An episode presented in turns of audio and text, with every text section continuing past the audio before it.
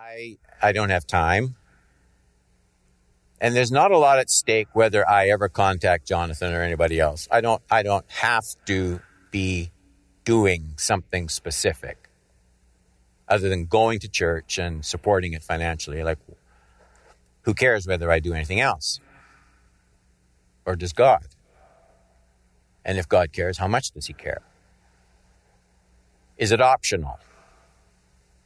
Because that's the way it's presented, right? Jonathan says, hey, you know what? Please call me. But, but he can't make you call him, right? You can choose to or not to. It's kind of democratic. I think we all know that that's how it's perceived. My issue this morning is is that true? Is that true? So the topic is online church can help, but it might not be enough. Where two or three are logged in in my name. Because eventually, eventually, we will get back to normal. We're already talking and planning. Turn with me in your Bibles to Matthew 25. Matthew chapter 25. I'm going to read this parable that you know, verses 14 through 30. All right? Hope you have a Bible. Hope you always have a Bible in one form or another. And if you're watching online, get uh, start up your Bible or open it up. Matthew 25, 14 to 30. Let me read. For it will be like a man going on a journey. It is the kingdom, the kingdom of God. For it will be like a man going on a journey who called his servants and entrusted to them his property. To one he gave five talents, to another two, to another one, to each according to his ability, and then he went away. He who had received the five talents went at once and traded with them, and he made five talents more. So also he who had two talents made two talents more. But the one who had received the one talent went and dug in the ground and hid his master's money. 19. Now, after a long time, the master of those servants came and settled accounts with them. And he who had received the five talents came forward, bringing five talents more, saying, Master, you delivered to me five talents. Here I have made five talents more. And his master said to him, Well done, good and faithful servant. You've been faithful over a little, I will set you over much. Enter into the joy of your master. And he also, who had the two talents, came forward saying, Master, you delivered to me two talents. Here I have made two talents more. His master said to him, Well done, good, faithful servant. You've been faithful over a little. I will set you over much. Enter into the joy of your master. 24. He also, who had received the one talent, came forward saying, Master, I knew you to be a hard man, reaping where you did not sow, gathering where you scattered no seed. So I was afraid. I went and hid your talent in the ground. Here. I didn't lose it. You have what is yours. 26. But his master answered him, You wicked and slothful servant, you knew that I reap where I have not sowed, gathered where I scattered no seed. Then you ought to have invested my money with the bankers, and at my coming I should have received what was my own with interest. So take the talent from him, give it to the one who has ten talents.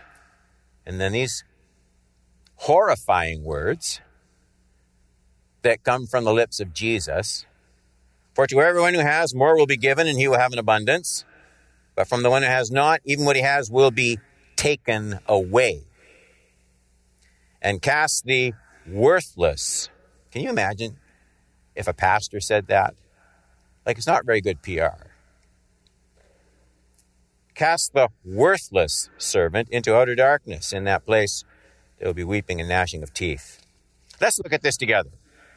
Point number one what is the master looking for in a good and faithful servant? I mean, there are, of course, obvious traits of character the master is looking for. He calls them together, he entrusts them with the goods of his estate, and then he leaves.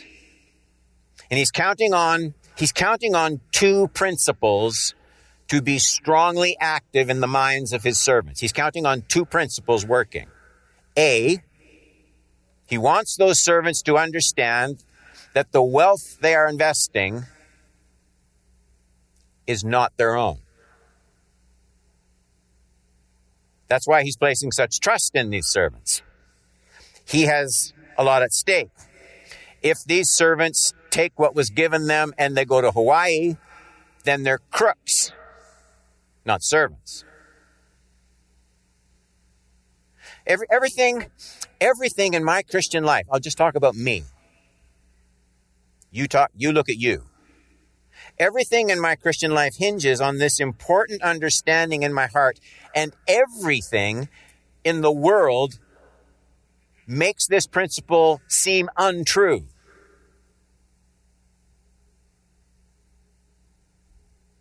First Corinthians 6, 19 and 20. Do you not know? It's a question. He's writing a church. Do you understand this? He's saying. Your body is a temple of the Holy Spirit within you, whom you have from God. Everybody say those five words with me. You are not your own. For you were bought with a price. So glorify God in your body. So Paul addresses these Christians, and he isn't sure, he just isn't sure that they, they know this truth as well as they need to know it. Do, do, do you not know? Do you not get this? So, so whenever I stand, know, we haven't done it for a while, whenever I stand at the communion table, I need to remind myself of what I'm declaring so regularly. I mean, do I just see myself do I just see myself as forgiven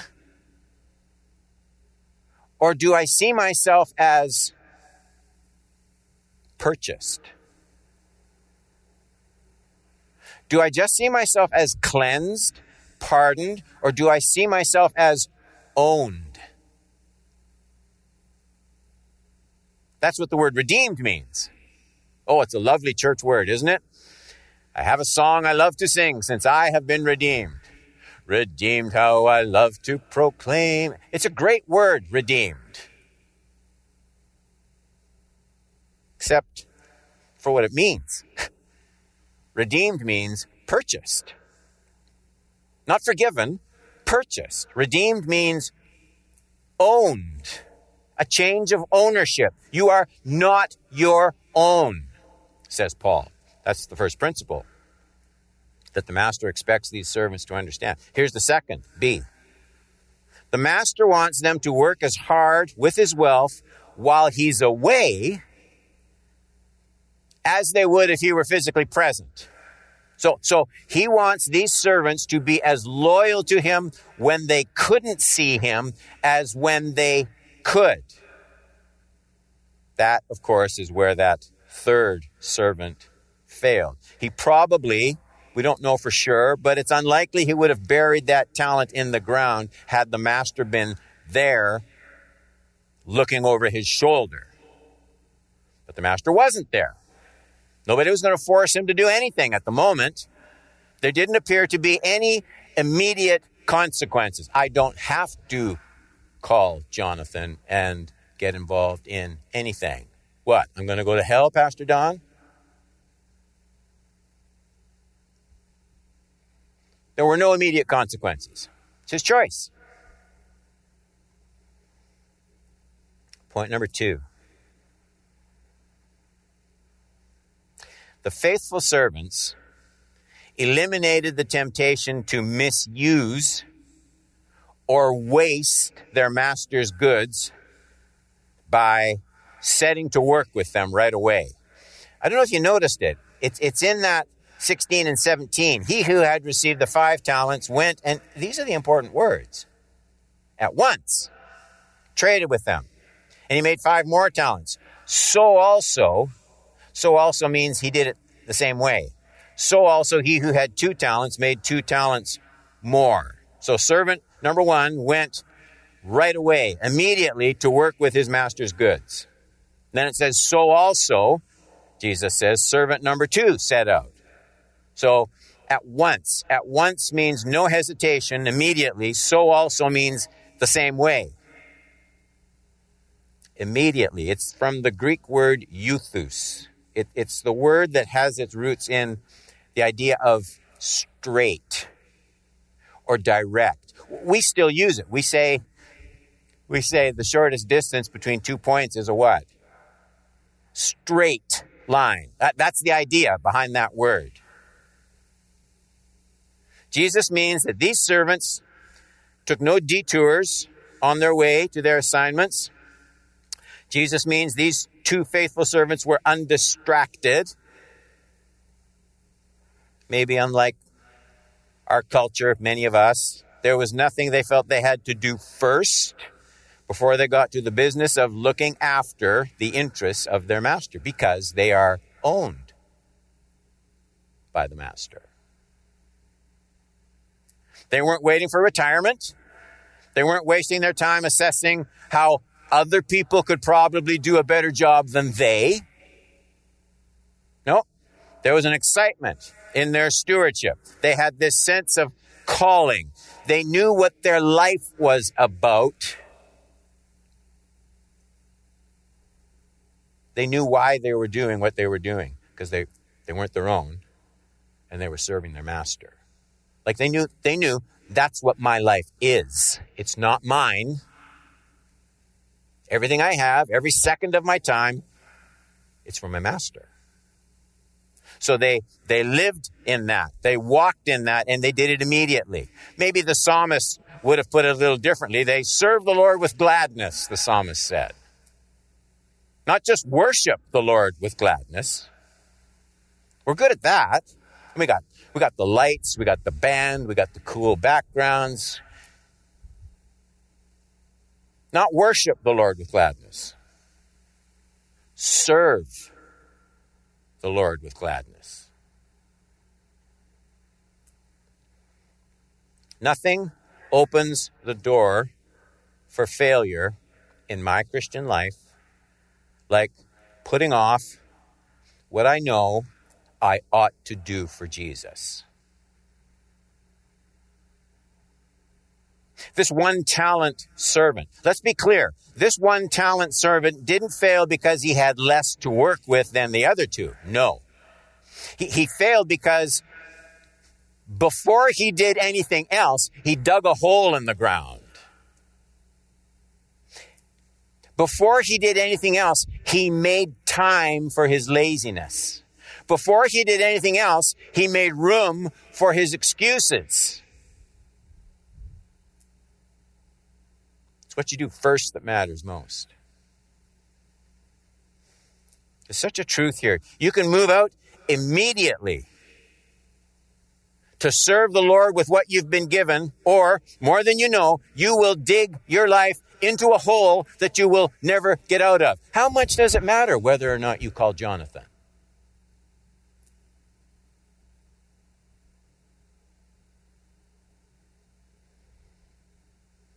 Point number three. Servants are rewarded on the basis of faithfulness, not giftedness. I'm so thankful for that. Matthew 25, 19 to 23. Now, after a long time, the master of those servants came and settled accounts with them. He who had received five talents came forward bringing five talents more, saying, Master, you delivered to me five talents. Here I have made five talents more. His master said to him, Okay, pay attention to these. Well done, good and faithful servant. You have been faithful over a little. I will set you over much. Enter into the joy of your master. He also, who had two talents, came forward, saying, Master, you delivered to me two talents. Here I have made two talents more. And his master said to him, Do these sound familiar? Well done, good and faithful servant. You have been faithful over a little, I will set you over much. Enter into the joy of your master. I'd like you to think about this with me for a minute. Because the more you study this parable, the more you will see how carefully Jesus crafted it. For example, you have to ask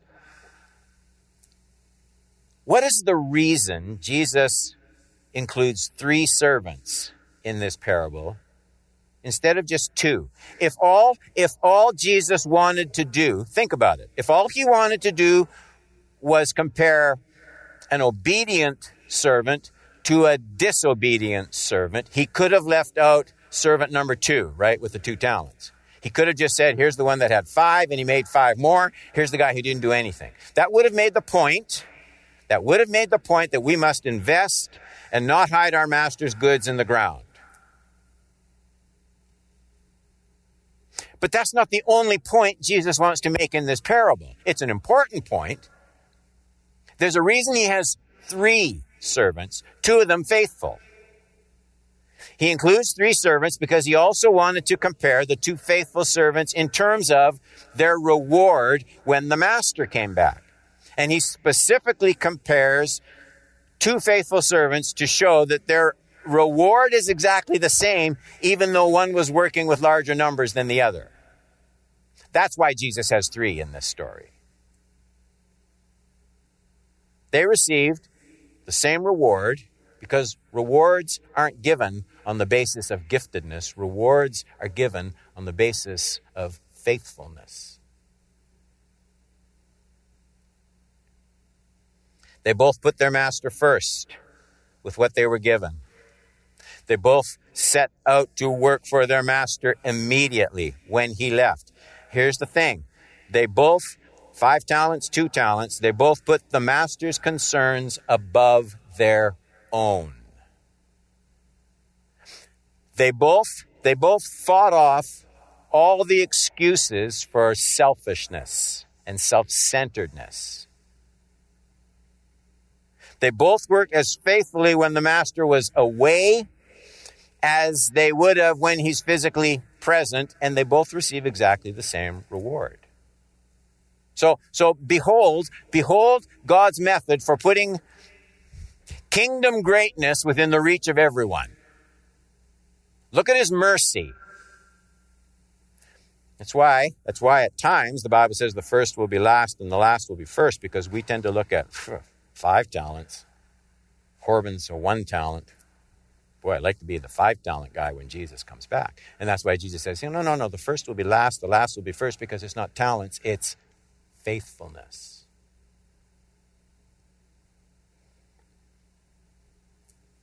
When I was a kid, if you're here under 30, you won't even know these words. When I was a kid, we used to sing, Little is much when God is in it. Labor not for wealth or fame. There is a crown, and you can win it if you'll go in Jesus' name. That's a very precious truth.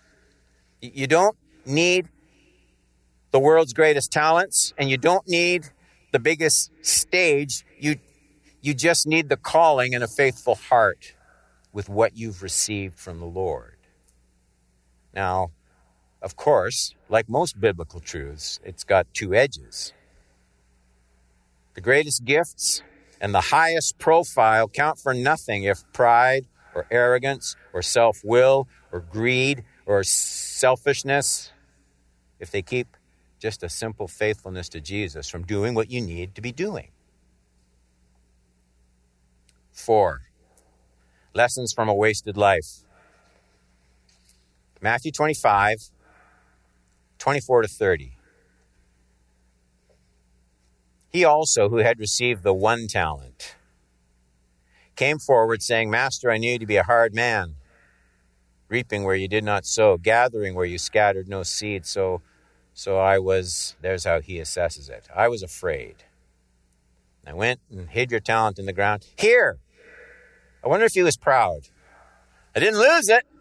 Look! And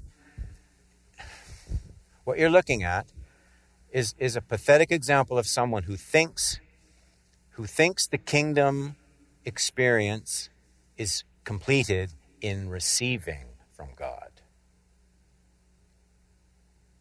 I received Jesus into my heart. I received the Holy Spirit. I am blessed when I go to church and worship. I feel good inside. I see see the direction here? And this guy thinks that's enough. A lot of people think it's enough. Here you have what is yours, 26. But his master answered him, interesting, isn't it? He says afraid. It's a lot more flattering than those two words, isn't it? Wicked, slothful servant. You knew that I reap where I have not sowed and gathered where I scattered no seed then you ought to have invested my money with the bankers. And at my coming I would have received what was what was my own with interest. Increase. You did something with it.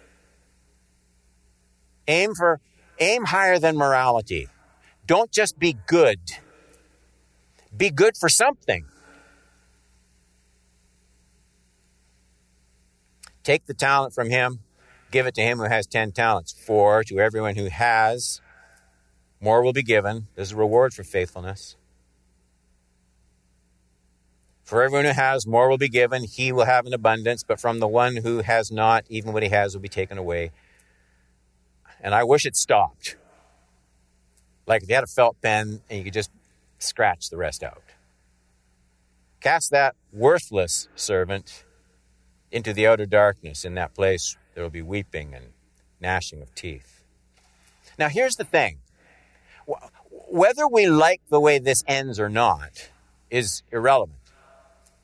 It seems to be the part of the story Jesus wanted to emphasize. And here's how you can tell. That's not a guess. Jesus gives more verses. Of course, Jesus didn't write in verses. I get it. Matthew did, but more words. Jesus gives more words to the unfaithful servant than to both faithful servants put together. So clearly, the emphasis in Jesus' mind is not on the five and the two, but it's on this lazy, wicked servant. That's the one Jesus wants to put more attention on. A, by his own admission, fear, he says. Fear kept him from doing what he should have been doing for his master. So I was afraid. I went and hid your talent in the ground. Here you have what is yours. So, in a way, he blames his failure on the master. He says the master was, he had high expectations. Master really wanted productivity. And oof, it just put a lot of pressure on him. He was afraid. And so he buried his master's money in the ground. The master, however, won't let that excuse stand. I mean, after all, if, if the servant really feared the master so much, you would think he would have feared judgment from his master and he would have done something.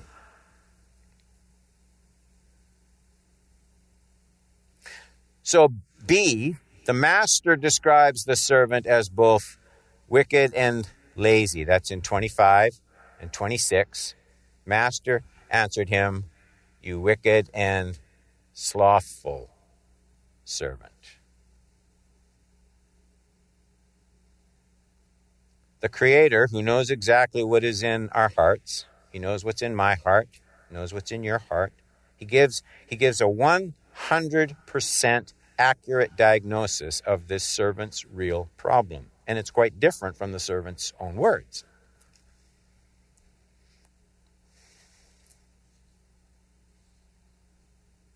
Here's why people won't call Jonathan. Pastor Don I know that we need people here, here, and here, but here's the thing there are other people who are just so much more qualified than I for those ministries. There are people God's given them so many more gifts than I have. You have to understand. It's, not, it's not that I wouldn't be happy to help out, but there's other people who would be so much better at that than I would ever be. And it almost sounds humble, doesn't it? You think, oh, you wonderful spiritual person.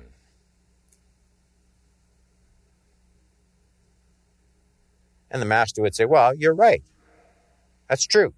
There are five and ten talent people all over the place. And then the master would say to me, to you, but that's really not the issue, is it? The issue is what are you doing with your one talent? How faithful are you with your one talent? Never mind, you don't have 10 or 5. What are you doing with the one?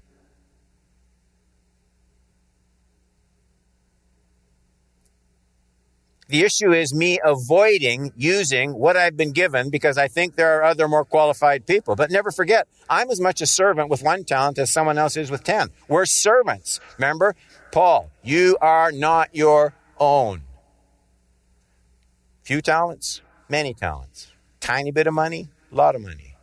A lot of time, very little time.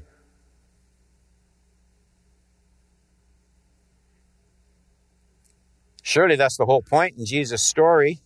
That's why in his telling, he has the one talent person hide his master's talent in the ground. Jesus is trying to show that one talent people are just as liable for judgment as 10 talent people if they don't use what they have for the Lord. That's the point.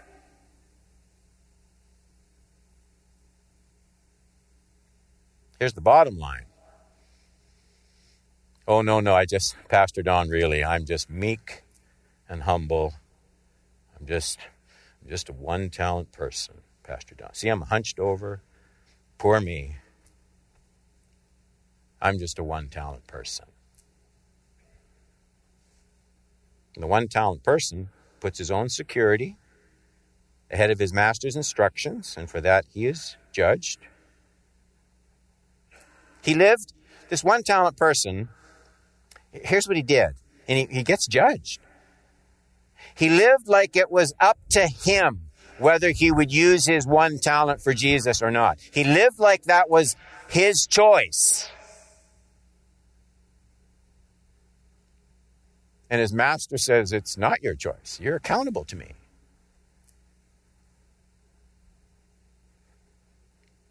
C. We're almost done. uselessness is as eternally damning as wickedness. Do you see that in Matthew 25, 28 to 30? So take the talent from him, give it to him who has 10 talents. For to everyone who has, more will be given, and he will have an abundance. But from the one who has not, even what he has will be taken away. And then Cast, he doesn't want to go, cast the worthless servant into the outer darkness. In that place there will be weeping and gnashing of teeth. Boy, how, how seriously, how seriously does the master take this issue of faithfulness and fruitfulness? How much does it matter? I asked that question at the beginning, remember? Well, that's what these verses deal with. Jesus Jesus is teaching that we, we vastly underestimate the importance of fruitful servanthood for him. And he's, he's trying to alert me to a coming reckoning that may have surprising elements for someone like me who's named his name for 60 years. You don't have to lose what you've been given. The one talent servant didn't lose any of his master's money. He, he simply did nothing with it. I mean, there were chances. There were chances to put in his time and his energy, but, but he, he felt like that was up to him. Does it matter? Well, I think it does. The master called these servants together initially to do his work while he was away. And the master wanted them to care about his work as much as he cared about his work. That's what Jesus means when he says, so it will be. He means it's the kingdom. This is how the kingdom works. And so we learn a very important truth. We learn that the Christian life was never ever meant to be understood simply as something received.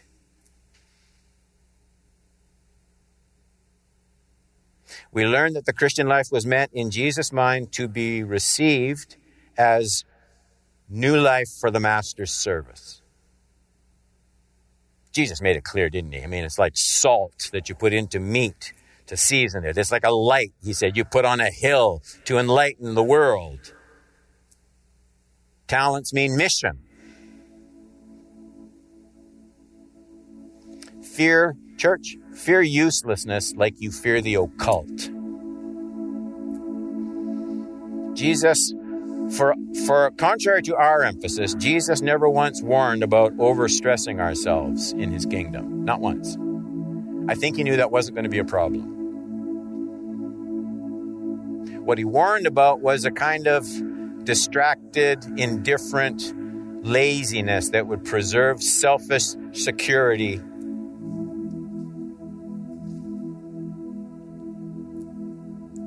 Jesus is our creator. He made us from the ground up. Here's the thing He knows how to best preserve and fulfill our lives. And He knows it will never come by receiving life from Christ and then just digging holes. Digging holes. He knows that the deepest joy will come from people who understand they're not their own. People who live their lives like they're their own destroy themselves. They dig holes and bury themselves. And so his advice now, as then, Jesus says, lose yourself in mission. Assess what you've been given. Put energetic, passionate, sacrificial effort into being a faithful servant owned by the master. That's the best way to find your life, both now and eternally. So here's my conviction two things that constitute a New Testament church. Two things. It's a place of invested service. Everyone has been given something. Receiving it is not enough. Everyone who calls this their church home needs to be sacrificially giving time and service to the kingdom. And secondly, the church is a place of very literal interdependence. It's not enough. I know it's temporary. It's the best we can do. I get it. So for a lot of us, it's where two or three are logged in. I get it. But ultimately, ultimately, the church will never work that way in producing strong disciples. You need to come out of that.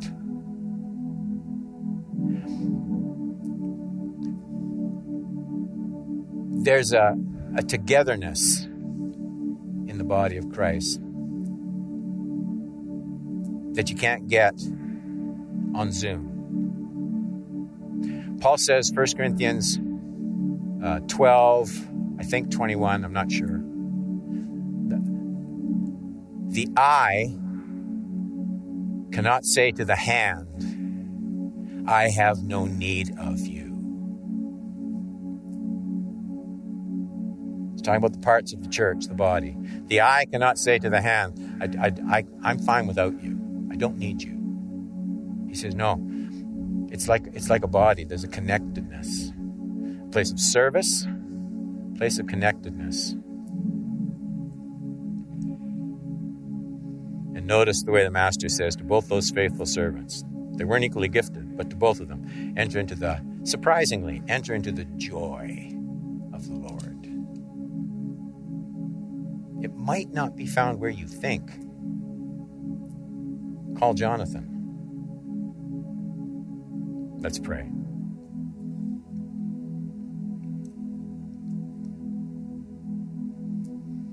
My, we, we, we come to your word. Some of us have been coming to your word for scores of years. And it is, it is a living word. It, it, it just speaks to our hearts there's a sharpness to it. I guess that's that's what the Bible means, the sword of the spirit. It cuts through the fog, it cuts through our excuses. It cuts through the things that would make our hearts dull and unresponsive. It gives life. And so bless us as we serve and bless us as we serve together. In Jesus' name I pray. Amen.